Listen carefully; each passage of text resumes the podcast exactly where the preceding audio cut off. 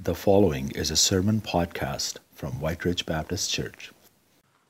I trust you've already been blessed this morning in, in our worship, in the songs that we've sung, and the prayers that we've, um, that we've offered. And the video that you saw of India, I think it takes uh, many of us back who've been on the India mission team uh, to, to the actual streets and sounds and, and smells of, uh, of being in India. And the story that you saw of this Pastor Suda is not unique. There are countless stories like that that our team in India is going to hear this week, that we've heard in the past, and they're all the same. The love for Jesus Christ is at the center of it all in the lives of these pastors who are being persecuted. In a very real sense, they're being persecuted as they preach the gospel of love and the gospel of Jesus Christ to the Hindu people. Typically, I don't, um, I don't go to the worship leader for a Sunday morning and ask them to put a specific song on, on the worship set that they're preparing. But probably for the last four weeks, there's been one song ever since I started to pray, uh, uh, prepare for this message. There's been one song that's been on my mind and on my heart, and it's been the song that we started out with Holy Spirit, you're welcome here. So I, I, thought, you know, Dustin and I have never actually served together on a Sunday morning before. I'll go and see him and request if he could add that song to the worship package. So yesterday morning, the worship team was here. Um, I came into the church, I was in the foyer, they were just chatting about something, and then they started to practice, and the song they were practicing was, Holy Spirit, you are welcome here. And I thought, you know, it's, it's all good. It's, it's all covered. God's got it. And, uh, and so I trust that you've been, you've been blessed already. The reason the song has been so much on my heart is because we need the Holy Spirit present here. We're going to talk about sin sin in the life of a believer, sin in the life of someone who professes to be a Christian, someone who professes to live for the Lord. And that's not an easy topic, that's not an easy subject to deal with. And the only way that we can deal with it with integrity is if the Holy Spirit is present and we are submitted to Him. It is the life of Solomon. It is coming to an end. We've been spending some time looking at his life, and it's been a life of great accomplishment, great wealth, great wisdom, great fame and yet it's a life that ends rather poorly. Solomon receives the gift of wisdom from God. He's a young man when he takes on takes over the throne of his father David. But he's an inexperienced man, and sometimes that comes through in the life that we witness. When we meet Solomon in chapter 3, he is kind of uncertain about being a king, and he stumbles. And unfortunately, those stumbles continue in his life. He never recovers. In fact, the stumbles continue to get worse as time progresses. Solomon did not end as well as he had started. It is a life of warning that we look at this morning. The passage that we're going to read brings us to Solomon's demise. It is a life that ends with sin fumbles, foolishness, despite the fact that he had received the gift of wisdom, of wealth, of peace from his enemies directly from God. And as Solomon grew older and older, his life became more and more about himself and less and less about God. Chapter 11 highlights his greatest sin, which is the sin of idolatry. Will you please stand with me as we read chapter 11? We're only going to read the first 13 verses. This is where we see the the pinnacle of Solomon's sin, and then God pronouncing judgment on him. 1 Kings chapter 11, starting in the first verse. King Solomon, however, loved many foreign women besides Pharaoh's daughter Moabites, Ammonites, Edomites, Sidonians, and Hittites. They were from nations about which the Lord had told the Israelites, You must not marry with them because they will surely turn your heart after their gods. Nevertheless, Solomon held fast to them in love. He had 700 wives of royal birth and 300 concubines, and his wives led him astray. As Solomon grew old, his wives turned his heart after other gods, and his heart was not fully devoted to the God, to the God of his fathers, as the heart of David his father had been. He followed Ashtoreth, the goddess of the Sidonians, and Molech, the detestable god of the Ammonites. So Solomon did evil in the eyes of the Lord. He did not follow the Lord completely, as David his father had done. On a hill east of Jerusalem, Solomon built a high place for Chemosh, the detestable god of Moab, and for Molech, the detestable god of the Ammonites. He did the same for all his foreign wives, who burned incense and offered sacrifices to their gods. The Lord became angry with Solomon because his heart had turned away from the Lord, the God of Israel, who appeared to him twice. Although he had forbidden Solomon to follow other gods, Solomon did not keep the Lord's command. So the Lord said to Solomon, Since this is your attitude, and you have not kept my covenant and my decrees, which I commanded you, I will most certainly tear the kingdom away from you and give it to one of your subordinates. Nevertheless, for the sake of David your father, I will not do it during your lifetime. I will tear it out of the hand of your son. Yet I will not tear the whole kingdom from him, but will give him one tribe for the sake of David, my servant, and for the sake of Jerusalem, which I have chosen. May God bless his word. You may be seated. You know, before we, before we get into the passage itself, let me just share with you three very, very quick applications and these are ones that jump straight out of the pages of the Bible at us. They're, they come right at us. The first one has to do with the stewardship of our gifts and talents. I think Pastor Terry spoke about that a few weeks ago when he mentioned that every good gift, every talent that we have is a gift from God. And our responsibility has to do with the stewardship of these gifts. What does good stewardship mean? Good stewardship means that these talents and these gifts are being used for the glory of God. If they're being used for anything else, it is a sin. It is not good stewardship. So, the first lesson that jumps out at us is, as we look at Solomon's life, is that he took these gifts and somehow thought they were about him. He was not a good steward. And so, the lesson is for us is to be cognizant of these, these gifts and how they're being used. The second application, perhaps, is for maybe the older demographic in the room parents and grandparents and elders. And the application is this never stop praying for your next generations. In verse 12, God holds back the judgment from Solomon because of David. For David's sake, even though God pronounced the judgment that the kingdom will be split up and torn away from Solomon, he does not make it happen within Solomon's life. So if you're a grandparent today, if you're a parent today, never stop praying for your children. Because you don't know how God will use your prayers. Your intercession may be the very thing that stays God's hand as they make the decision to walk away from their faith, as they make the decision to turn away from your God, that's the children's prerogative. Your responsibility is to continue to pray for them. And the third one, perhaps, is for the younger, younger members of our congregation this morning. It's, it's pretty straightforward. Do not marry an unbeliever.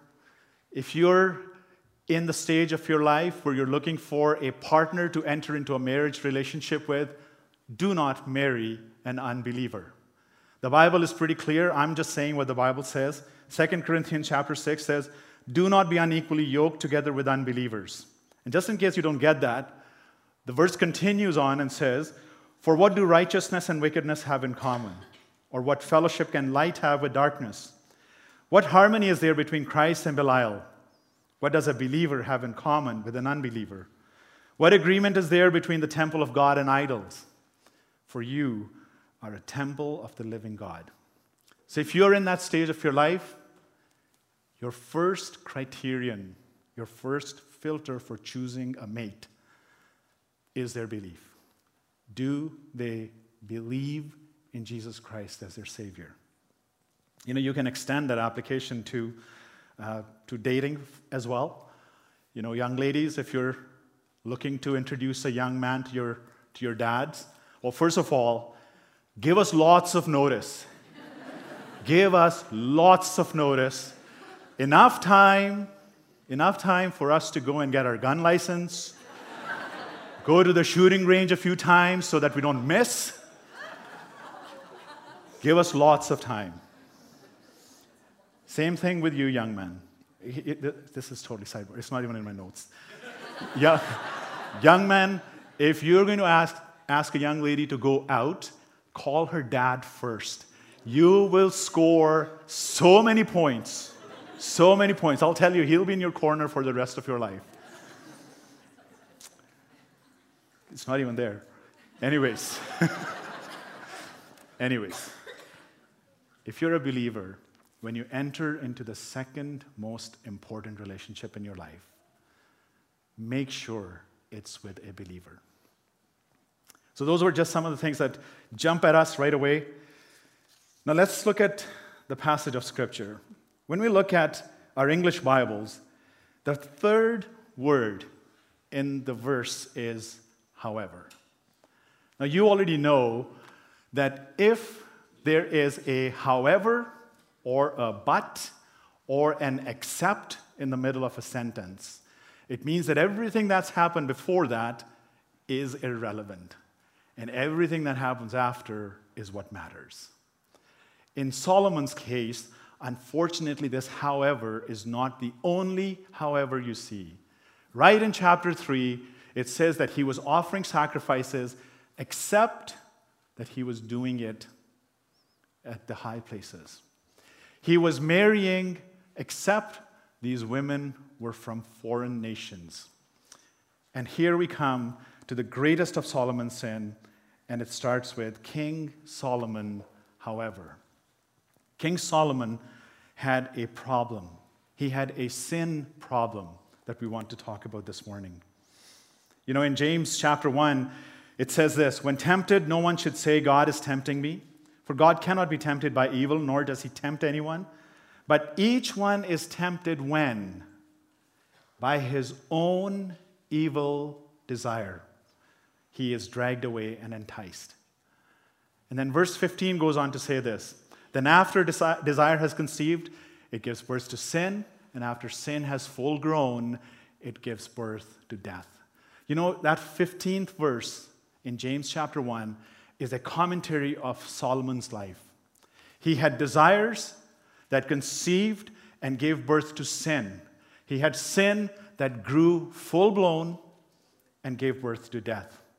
Verse 15 captures Solomon's life in one sentence.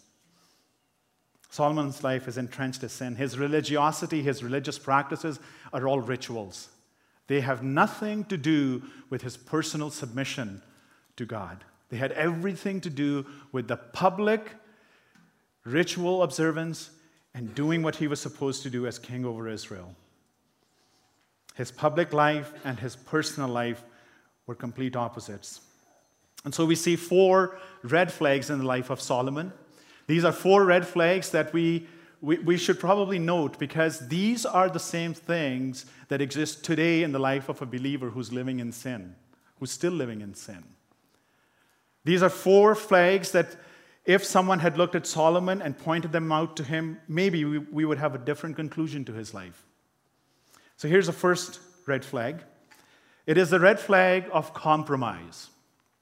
When a believer starts to compromise in what God has asked them to do, in how God has called them to live, whenever they compromise, there is sin in the life of that person. That is evident in the life of Solomon, right from chapter 3, when he marries the Egyptian princess. He has compromised.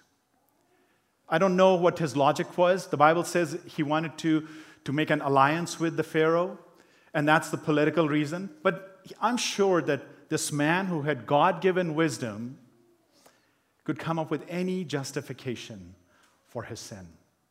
Was there a shortage of, of worthy maidens in Israel? Did he, did he justify to himself that by marrying Pharaoh's daughter, he will have an, have an edge over, over Pharaoh? Or that people of God will actually be lord over the Egyptians in this instance? Perhaps.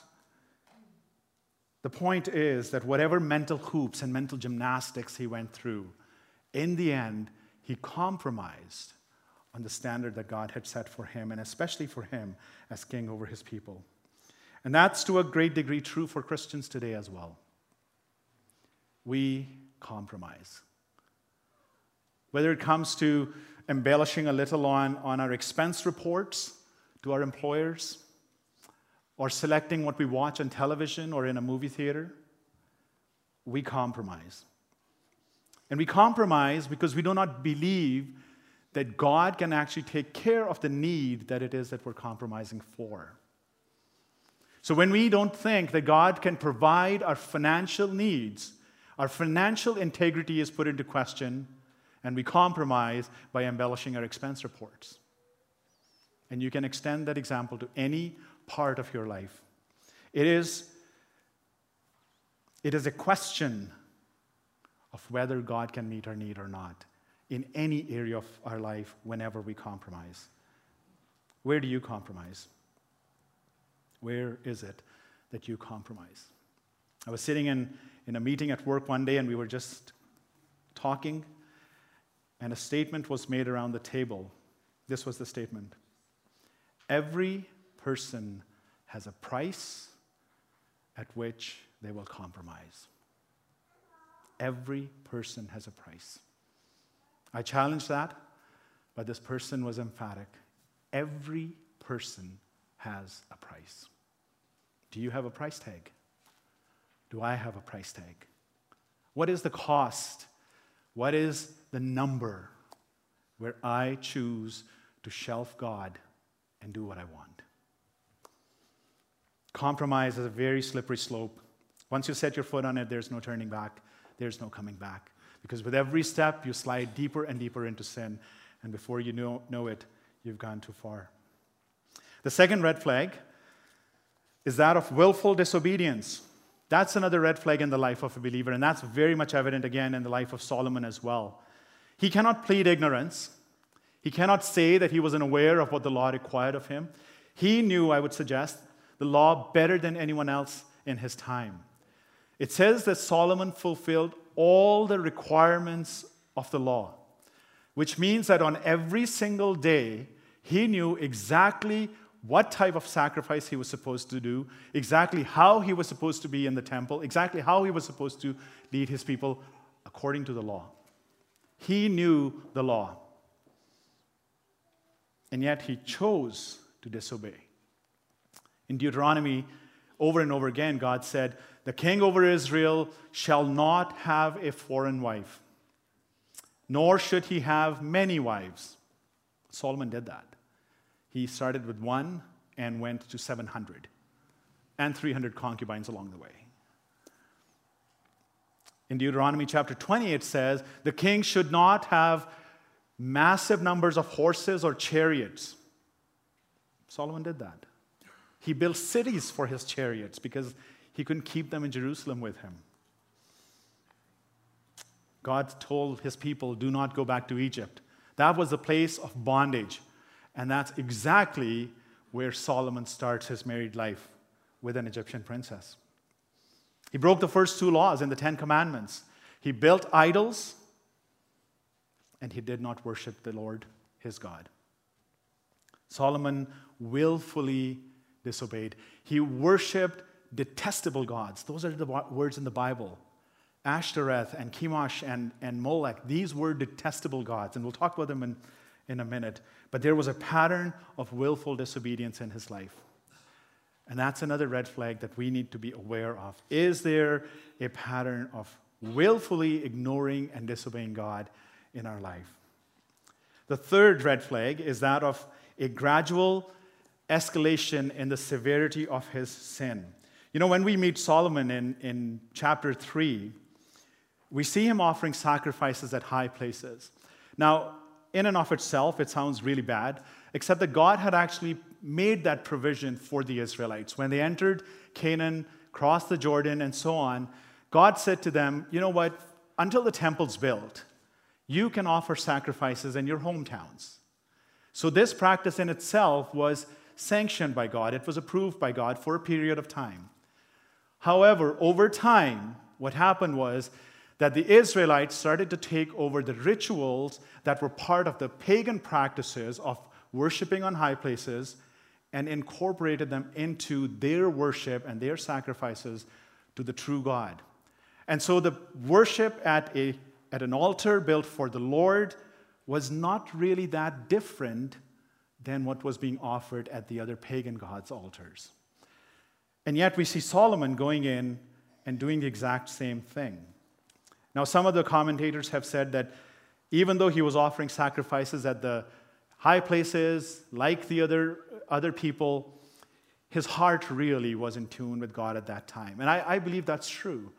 I believe it's that reason why God met Solomon in Gibeon. And yet, that's chapter 3. By the time we get to chapter 11, Solomon's practices of offering sacrifices in high places have actually turned into full blown idolatry, full scale idolatry. He was actively offering sacrifices to these detestable gods of the heathens. There was Ashtoreth. Ashtoreth was the goddess of fertility, and temple prostitution was a common practice among her followers. There's Chemosh, who was the destroyer. And then there's Molech, who was probably the worst of them all. His name actually means the personified ruler of shameful sacrifice. His name meant personified ruler of shameful sacrifice. That would be a great conversation to have with someone who follows Molech, right? What does your God's name mean? Well, he's the personified ruler of shameful sacrifice. That's great. And my God's name is Yahweh. These were detestable gods. Child sacrifice was one of the key rituals that was practiced for Molech.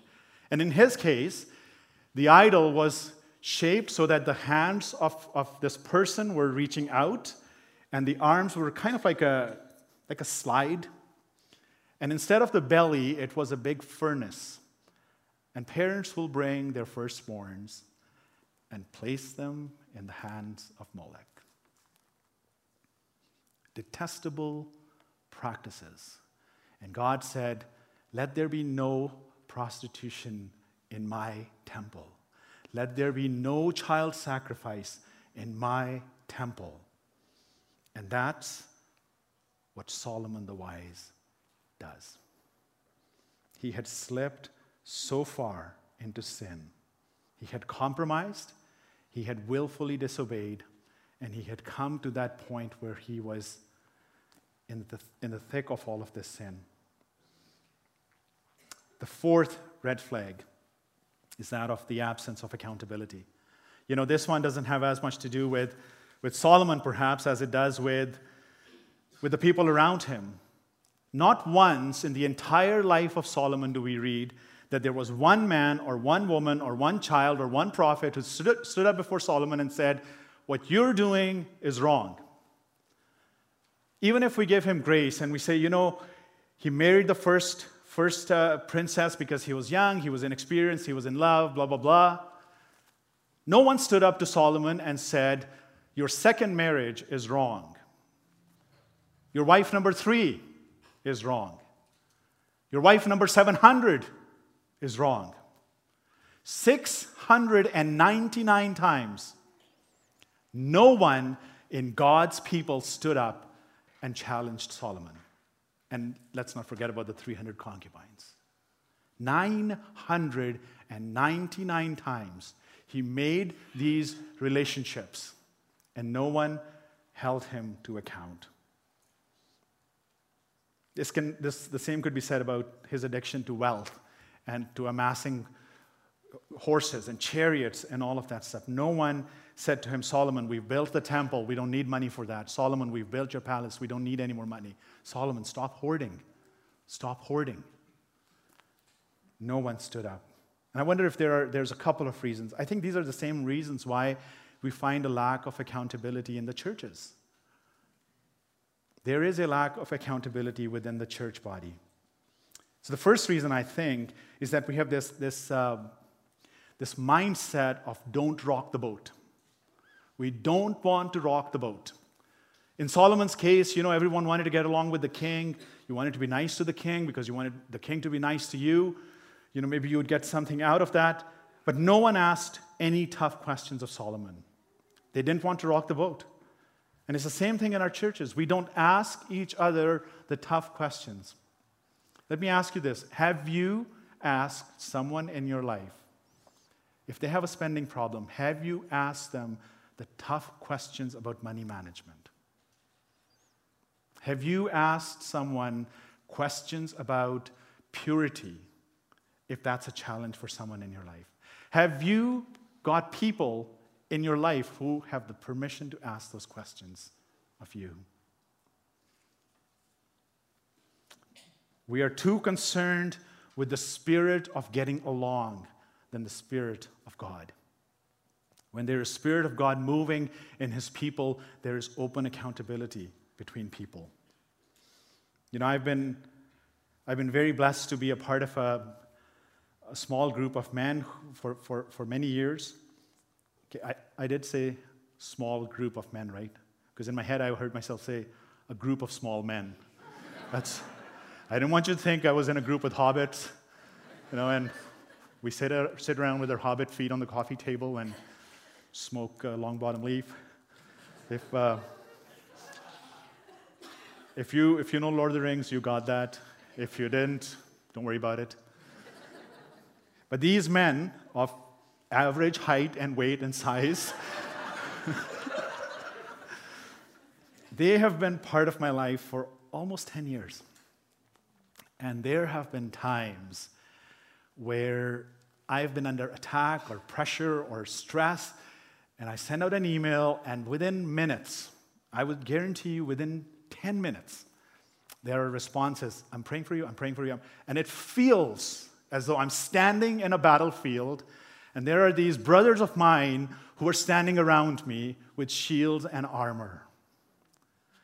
And by extension, what they have done is they have also held me accountable.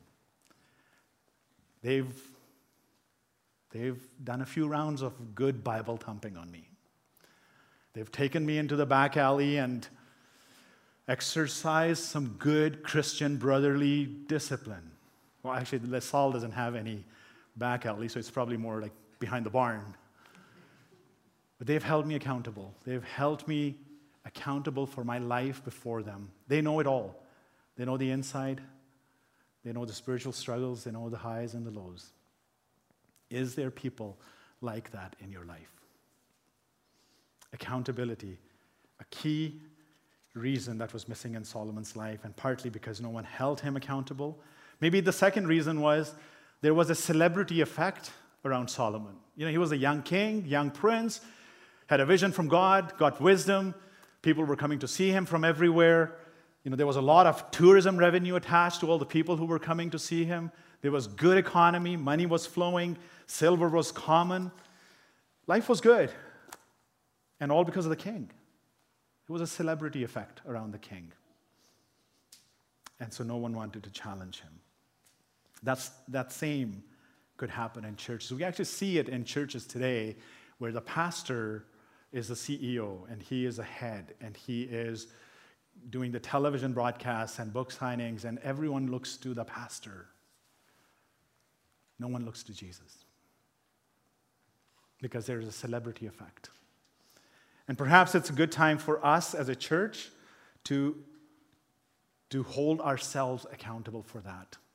You know, we, we as a church praise God and we thank Him for for Pastor Terry and for Pastor Kevin and for Pastor Doug and for Pastor Schuler.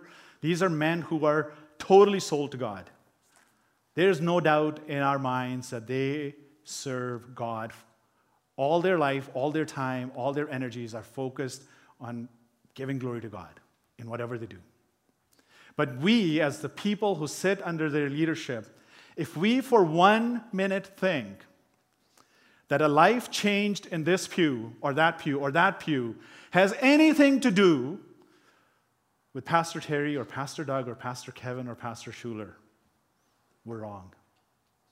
If we think that the unity that we enjoy, that the, that the relationships that we enjoy have anything to do with Pastor Terry and Pastor Kevin and Pastor Doug and Pastor Schuler we're wrong. If we take the glory away from Jesus Christ at any time and place a pastor, a man, in his place, we're sinning. We praise God for the pastors that we have, but we never elevate them above Jesus Christ. So we see these four, four things that are red flags in Solomon's life. There's a consistent compromise, there is willful disobedience, there is a gradual escalation in the severity of his sin, and then there is an absence of accountability. Solomon is doomed. But is there a remedy for dealing with sin? And that remedy, in one word, is repentance. You know, I scoured through the Bible looked at all kinds of research because I wanted to find one verse or one event or one statement where Solomon repented, and there isn't one. There is not one verse that talks about Solomon's repentance. You know, the closest he ever came to repenting is when at the end of the book of Ecclesiastes, he writes in chapter 12, verse 13, he writes, Now all has been heard. Now all has been heard. Here is the conclusion of the matter. Fear God and keep his commandments, for this is the whole duty of man. That is the closest he ever came to a repentant statement. You know, in, in my heart, I want to believe, I want to believe that somewhere between that last verse of Ecclesiastes and last breath that Solomon took, there was some repentance. There may be. God is merciful, God is gracious. The Bible doesn't record it. And so we have to find someone else that we see repentance evident in. And we don't have to go far. We just have to go one step up in Solomon's life. We have to go to his dad, David. David was like Solomon, he was a sinner. All of his sins, like Solomon's sins, were rooted in his self. You know, he, he, he had so many blunders. But there were two really big ones that he did. First of all, in chapter uh, 24 of 2 Samuel, we read about David taking census. He decided that he wanted to count all the fighting men in Israel. And that was a sin. It was a sin because you were only allowed to count that which you owned. And Israel was God's people, not David's people. So David decides to count Israel, or the fighting men in Israel, and God says, No, I'm, I'm angry with you for this. I think there was a second reason, which could have been pride.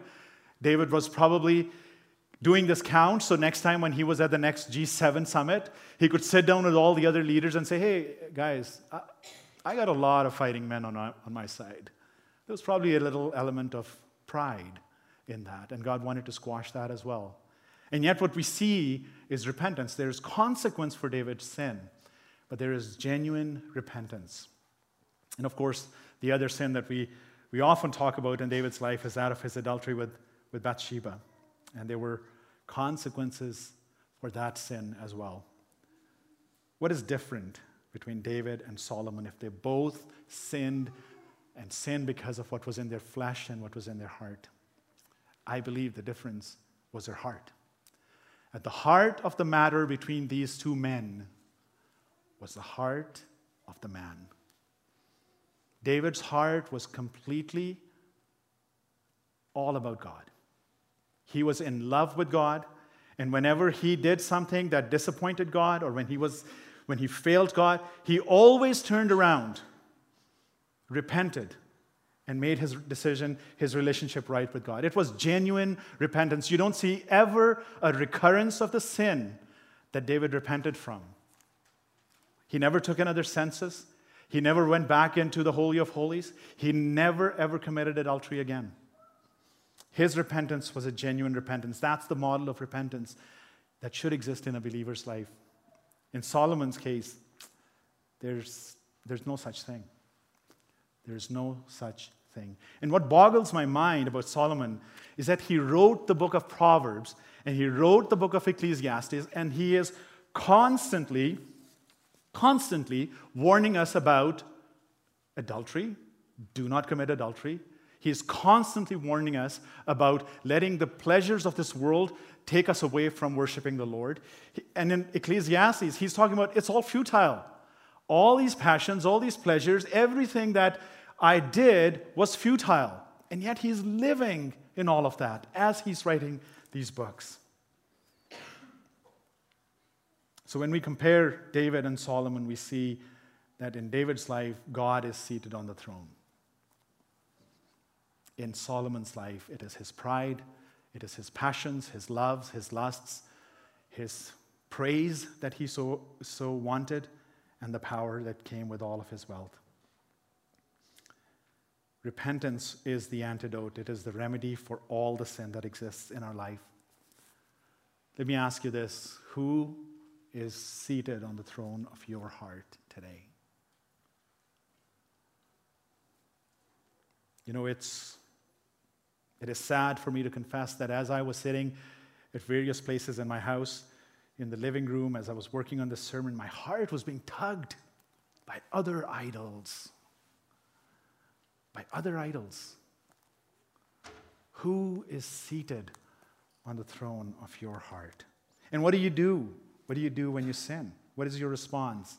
Is it to sweep it under the rug and carry on? Or is it to honestly go before the Lord, listen to the Holy Spirit, and go to repentance? Or do you justify your sin? Have you ever tried justifying your sin before the Lord? It's a court case that you never win. I've tried it. You never win. So the promptings of the Holy Spirit are what lead us to repentance. And once there is repentance, there is grace. There is grace. Unlimited grace. Grace that is greater than any of our sins. Grace that is bigger than anything I can do. Grace that is completely limitless. There will never come a day when God will look at me and say, Oh, you know, Azar blew out, and, and ah, I don't have any more grace left for him. That's, the, that's true for you. You will never out sin God's grace. It's not a challenge, by the way. God's grace is so much bigger, so much bigger than we can understand. It is a grace that is free, but remember that it is not cheap. This grace came at the cost of God the Son going to the cross. This grace is freely given when you call upon the name of Jesus Christ as your Lord and Savior. It is freely available. It is given to you because Jesus Christ was condemned, so I can be justified. It is given because Jesus Christ was forsaken, so I can be forgiven. It has everything to do with God's love that manifests itself and shows itself on the cross of Calvary and in the empty tomb. You know, David's two sins ultimately ended up being used by God for the greatest work that happened in the history of the world. When David did the census and God sent pestilence, he asked the angel of pestilence to stop at the threshing floor of a man named Araunah. That threshing floor is just meters away, according to tradition, from where Abraham took Isaac to sacrifice. That threshing floor becomes the Holy of Holies in the temple. And that threshing floor is actually in the same region, same area where the cross of Calvary was erected and Jesus Christ died. And out of his second sin, his sin with Bathsheba, comes the lineage that brings us Jesus Christ. No matter what your sin, God can use it for his glory. As long as we are willing to repent and be in a right relationship with the Lord. I think this morning is a, is a good morning for us to take a quick stock of where we are with God. Are these red flags that we talked about present in our life? Is, is my life a life of compromises? Am I living a life that is willfully disobedient to God? Am I witnessing the presence of sin that is gradually escalating in my life? Do I walk in accountability with others? If any of those exist, I think it's time for a serious talk with the Holy Spirit. And then once we've done that, you know, God says, or, or 1 John says, if we confess our sins to God, He is just and faithful to forgive us our sins and cleanse us from all unrighteousness. That's a promise that was given 2,000 years ago. That's a promise that is true today. And that's a promise that will remain true until Jesus comes back. As the worship team comes to the front to get ready to lead us in our last song, I just want us to give us a moment to, to enter into a time of prayer with an opportunity to confess whatever, whatever is hindering our relationship with the Lord. Whatever it is that stops us from having an open communication with God, we can bring it before Him. And if we're honest, we can ask the Holy Spirit for His forgiveness. We can ask the Holy Spirit to cleanse us from all unrighteousness. We're just going to take a moment of silent prayer as each one of us goes before the Lord with our prayers. But just remember that the blood of Jesus Christ that was shed for you and for me is all we need for forgiveness. Let us pray. I don't know about you, but for me, this service has been very overwhelming right from the first. From the opening hymn through all the challenges of missions down to the last message. I don't want to take anything away from all of that. When I was young, I was scared about being a pastor. I was scared about being a leader because I was going to fail and I knew it. And I didn't want to be a Solomon. And all through my life, I've struggled with that. I, I have been a failure. Don't get me wrong. But there's a difference between a David and a Solomon when it comes to failure. And I guess, I'm not sure, but it might go back to those 700 weddings. I wonder if Solomon ever sent God a wedding invitation.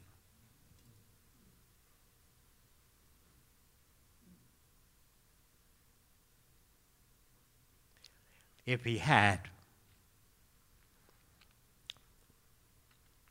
he might have survived. And if we do, we will survive. Oh God. You who see us in a grand and immense way with the sweep of missions around the world, right down to the minuscule of our daily living in small ways where we commit ourselves to you. We come to you, O oh God, you, the Holy Spirit, and you're welcome to be in our hearts and in our lives and in our church, that we may be saved and that we may live the glory of your presence. We pray this in Jesus' name. Amen.